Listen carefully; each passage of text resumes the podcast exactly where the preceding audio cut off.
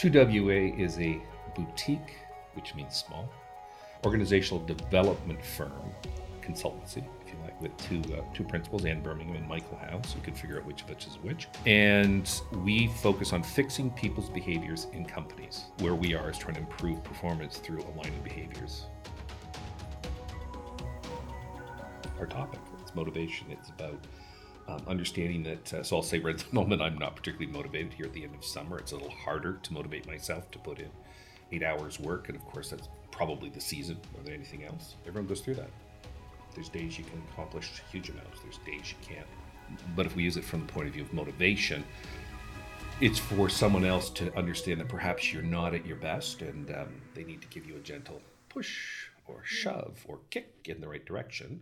And, and I agree with that. I mean, I see a lot of times in organizations that managers really can make a difference in motivating someone who is talented, but who um, could just use that, whether you say kick or just um, push. There's a quote that I really like that says, you know, motivation will always beat mere talent.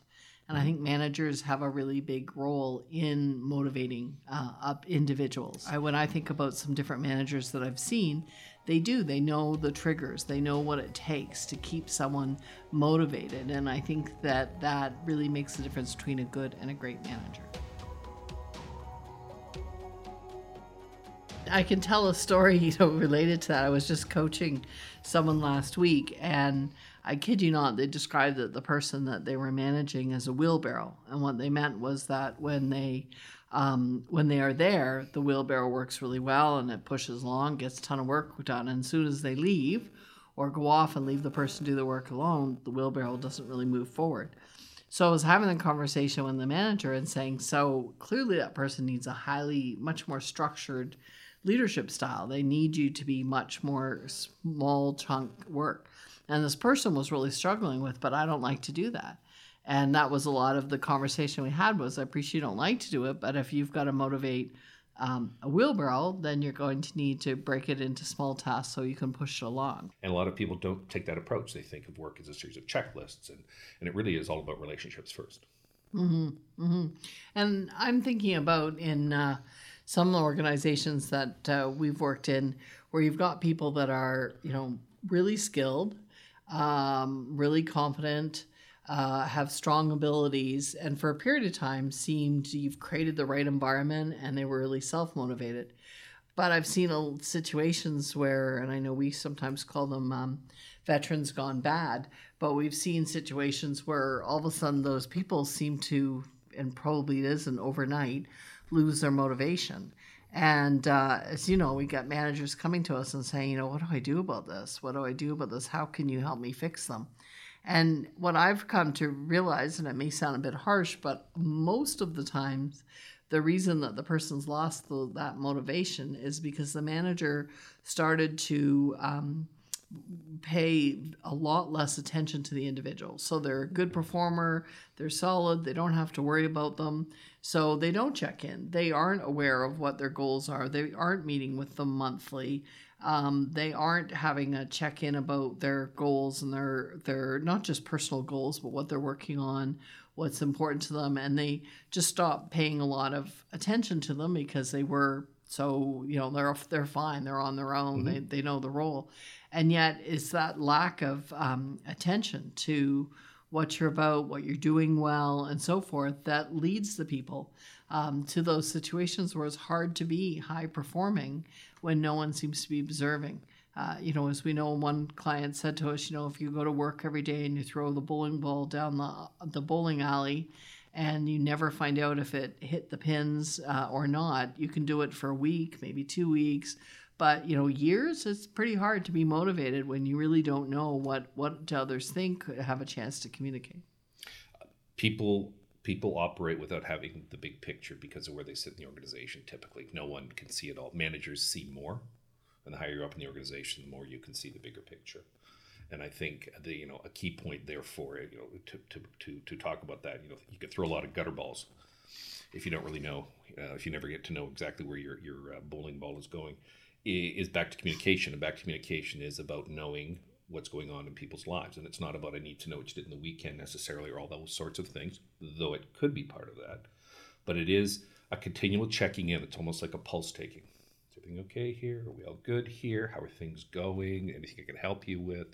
And then you'll probably never get too far off base with that person. They'll never feel that they're totally ignored. Mm-hmm. They won't go down the wrong path. They won't throw that gutter ball mm-hmm. because someone is giving them some correction, some input, some recognition.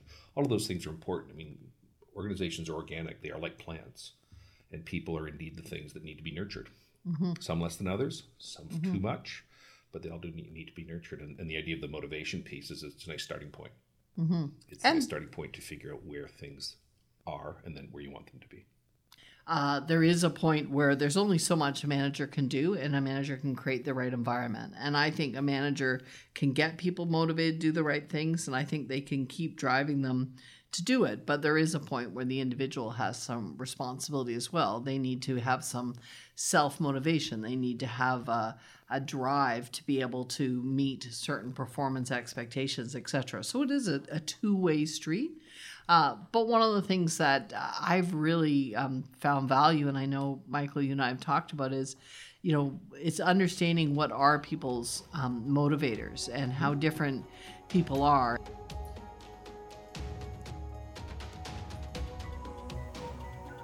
Let me start with some of the eight motivators. So, one of the uh, motivators that's mine is achievement. So, achievement means that you know if you have a, a goal that you are very motivated to strive to work towards it. Or achievement could be you have a list of to dos and you just want to get up and get those to dos done. And that gives you a sense of achievement. And, uh, and so that's one of those that I think is very important. And a lot of managers are motivated by achievement, so they assume everyone is.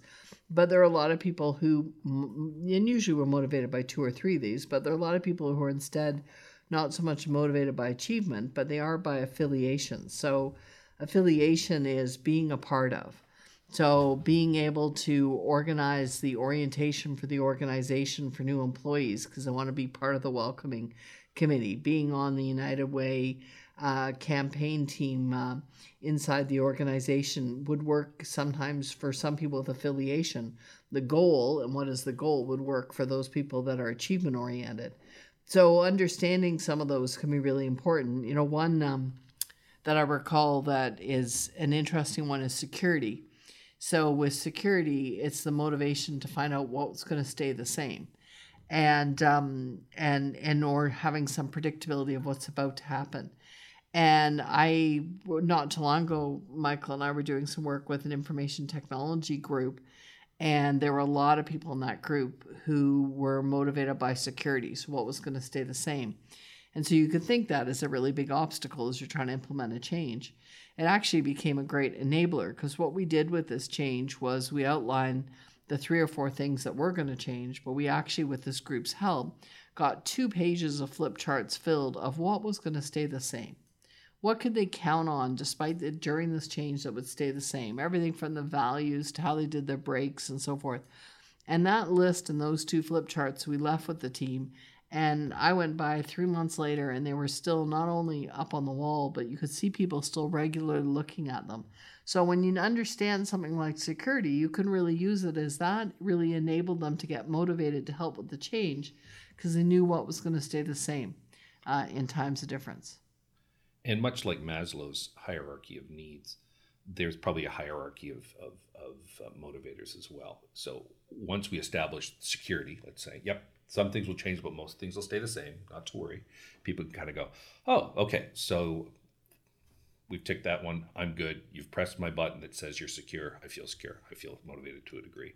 You probably want then, you know, what else is it? Is it achievement? Is it affiliation? Is it status? Is it recognition? Um, so you're, you're hoping you get a good basket, if you like, of motivators, and, and you kind of move, so to speak, move up the ladder. So someone might want to be a manager because the status of being a manager is really cool. I got an office, or I got a bigger cubicle, or whatever it is, and it, it may be some affiliation type of motivation as well, which is going to hang around with people who are dealing with higher order issues than perhaps I did. And you really hope that in all of that, achievement shows up as well. Because if there's no achievement in there or actually getting stuff done, they're all you can get a series of people call them managers, who maybe like where they are and they like the, some of the th- people they're hanging around with. They're not actually getting a whole lot done. So it's good to have the conversation. So so so we, we've thrown out a lot of ideas. So what should people actually be doing with some of these? So whether you're managing managers or you're uh, you know frontline super managing direct reports, it's really the same thing. You have to have a conversation with people that report to you. And those conversations, which you should be having anyway on a variety of topics, you should be able to figure out what motivates you to do the best possible work, what makes you get up and come to work, uh, what makes you want to maybe further your skills. And you should be having those conversations with people.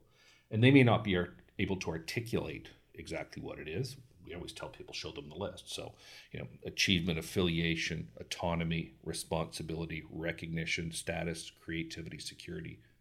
Those are the motivating, those are the eight. Show them a list.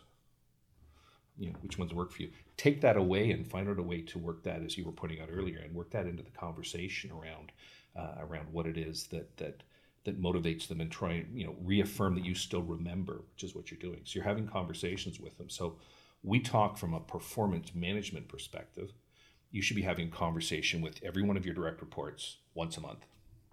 I always throw this out in training, and people look at me like, "I've got that much time." I always then ask what else you're doing that's more important than talking to the people who work for you because you're trying to get stuff done around here. And they usually come up with things like budgets and meetings and things. But you need to carve out a significant part of your day, week, month to make sure you're touching base with every person in a one on one. Possibly it's only five or 10 minutes, but you've touched them, you've interacted, you kind of know where they are, they know where you are. Lots of that's of ways to course correct or give them input or understand if they are being well motivated or not. And how much time would that be in a month? I would say you should be spending a day a week on that, I'll say. I would agree 100%. About 20% of your time should be spent on managing and leading others. That's not trying to get work done. That is really just checking in, making sure that you know what people's goals are. Uh, you're checking in with what are their obstacles, how can you help, and you're doing the unique part of your job, which is to manage and lead others and motivate them and and so we keep coming back to that whole piece about you know do managers you know like like their jobs or do they even know what's expected of them? It's really it's really critical that that gets that gets across to people that that when you're hired and you're put into a supervisory position be it a junior or a very senior one you have to realize that's a key role. And and, um, and i'm just going to quote um, another client of mine who i'm coaching. He's been elevated from a senior an executive vp in a very large um, conglomerate uh, and he's now the chief operating officer. And his first comment to was, "It's so different now." He's a finance guy. It's so different now, Michael. I'm like, "Well, how's it different?" He said, "I don't, I don't look at numbers much anymore." He said, "It's all about people." You know, Shazam! Yes, it's all about people, and he realizes that he's just trying to get people to no, no, don't do that, do this, or like, no, don't get excited. It's not that big a deal. Or he's constantly trying to push them in the right mm-hmm. direction using words and actions. And I don't think he's touched a spreadsheet in probably four months, and he may never, you know, actively be involved with them ever again. Mm. So yeah, the further up you go, it's more about people and where's where's motivation, but you know, top of the list. And and one of the things you know, you mentioned the twenty percent or one out of five days of the week, and I find that the really successful managers and leaders literally carve that out. So they don't let others see white space and grab it. They literally hold time to make 15 minute phone calls to different staff or to have check-in meetings. I work one CEO does a 30-minute meeting with every employee in their organization. It's over 200 employees uh, once a year. So he rotates. There's so many. Break that down by months, etc. But over and above that, with your direct reports, but you need to carve out the time. Carve out the time to be on the different sites, not in meetings, but uh, unless it's one-on-one, but just checking out. So I find that the really successful ones plot it, plan it, and make it happen and don't just um, see if they have time at Friday at four when they're finished the other things. Yeah, absolutely. Um, the stuff you can do at home on the weekend and nights is the report writing, the uh, you know answering of emails and those sorts of things. You've got to catch people during their day if you're really going to motivate them. The same gentleman I was just referring to, who'd been elevated to an operating chief operating officer, and he's he said he started meeting with with a lot of the people. He's got 200 people reporting to him now. Um, not reporting directly, but sort of in his old group, he's got a series of managers as well. And he said he has been meeting with small groups of them, always with the manager present, because he wants to hear what's going on. He wants to be in the loop. He doesn't want to be involved in everything. And he said, you know, that's great because then he'll talk about what he can do, then what he and the manager can do together, and people get a sense of that he's heard it, but he's not cutting out the manager. So there's another, you know, another uh, you know tip for people who might be listening to this to say you can still listen to frontline folk without without uh, you know undercutting or bypassing their manager. You can include them in that conversation. And they're important conversations to have both ways. You get to align and then you get to hear. And then you and the manager can sort out what to do about that. That's also great mentoring and coaching if you want to mix in a couple of other things mm-hmm. as well. But people feel highly motivated because the boss spent some face time with me. Another big factor. And you just reminded me of uh, a scenario that we had. You said, you know, it's important to um, meet people where they are and at their work at their time.